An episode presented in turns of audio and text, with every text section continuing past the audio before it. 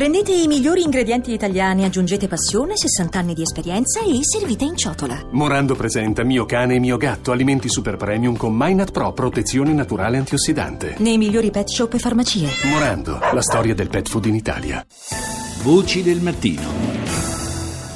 E in diretta abbiamo l'inviato della RAI in eh, Iraq, Riccardo Chartrou, direttamente da Mosul. Buongiorno Riccardo.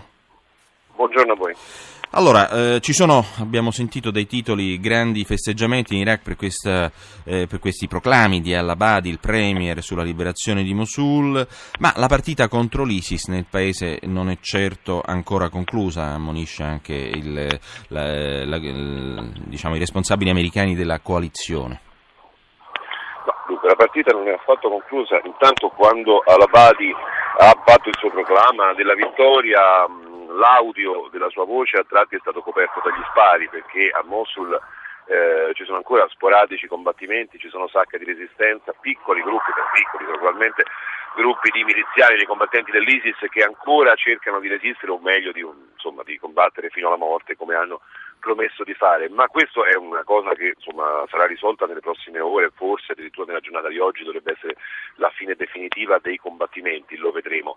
La realtà è che l'ISIS è ancora in possesso di una vasta porzione di territorio iracheno. Tel Afar è una città che è a nord-ovest di Mosul, che è una roccaforte jihadista, tanto per capirci è il luogo dove avveniva il mercato delle schiave, certo. Yazide, dove venivano vendute certo. e comprate le donne. E a est Hawija, che è un'altra città che è in mano all'ISIS, con eh, parecchi villaggi, una zona quindi una, una, serie di aree dove vivono 400-500 mila persone, quindi non pochi villaggi, ma sono un'area importante che per adesso è stata lasciata da parte perché Mosul era la battaglia simbolica, la grande battaglia che l'esercito iracheno doveva vincere.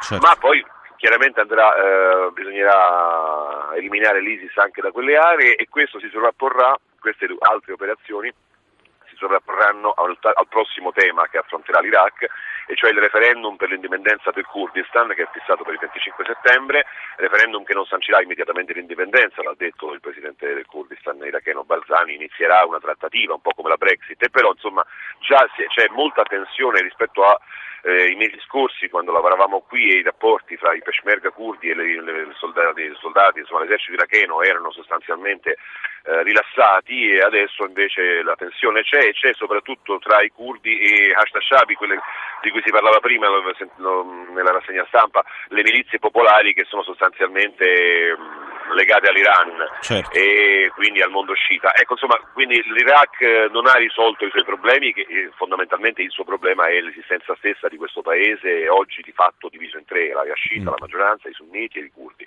E quindi bisognerà capire come la sconfitta dell'ISIS diventerà l'elemento che potrà funzionare diciamo, da, dire, da, elemento pacificatore oppure invece da detonatore di altre tensioni, come ha detto il Presidente Curdo Bazzani, rischiamo un bagno di sangue certo. che farà sembrare questo dell'ISIS un gioco da ragazzi. Ecco, eh, sullo sfondo c'è anche un'altra, tu hai citato le milizie kurde, milizie kurde in prima linea nel tentativo appunto di, conqu- di conquista di Raqqa, l'altra capitale dello Stato islamico, ci spostiamo dunque in Siria dove come hai sentito è iniziato un nuovo round negoziale a Ginevra, eh, tra l'altro si parla di una tregua tregua molto fragile nel sud. Ieri l'osservatorio siriano per i diritti umani ha parlato di una offensiva lanciata dal regime di Assad proprio nella parte meridionale del, del paese.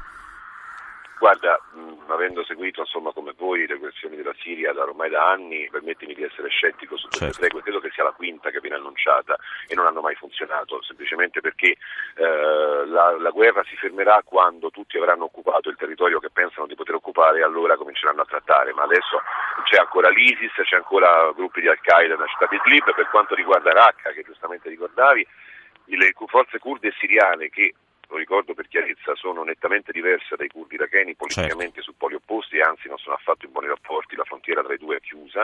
Um, comunque le forze siriane, le kurde siriane con il sostegno degli americani ha aumentato, sostegno voluto da Obama ma aumentato da Trump, e stanno avanzando dentro la città di Raqqa e dove la resistenza dell'ISIS è molto più debole di quella che hanno offerto a Mosul, la sensazione è che già, già si siano spostati, le notizie dicono che i principi capi, insomma i quadri più importanti si sono già spostati a sud-est, nell'ultima zona della Siria eh, che hanno in mano, che è la zona di questa città di Deir ez-Zor, che è una città dove da anni assediano il centro, dove sono ancora le truppe del regime, c'è una base militare, e il resto della zona è in mano all'ISIS, e la città di Al-Mayadin, che comunque è nella zona del sud-est della Siria. Lì sarà l'ultima eh, frontiera, insomma, l'ultima ridotta dell'ISIS che controlla quella zona a cavallo della frontiera tra Siria e Iraq. E quello è, lì c'è una gara sostanzialmente per chi li, li, sconfigge prima tra certo. il regime appoggiato dai russi iraniani e i curdi siriani appoggiati dagli americani e chiaramente chi avanza di più contro l'ISIS avrà più territorio da mettere in qualche modo sul tavolo come carta negoziale quando finalmente questa guerra di Siria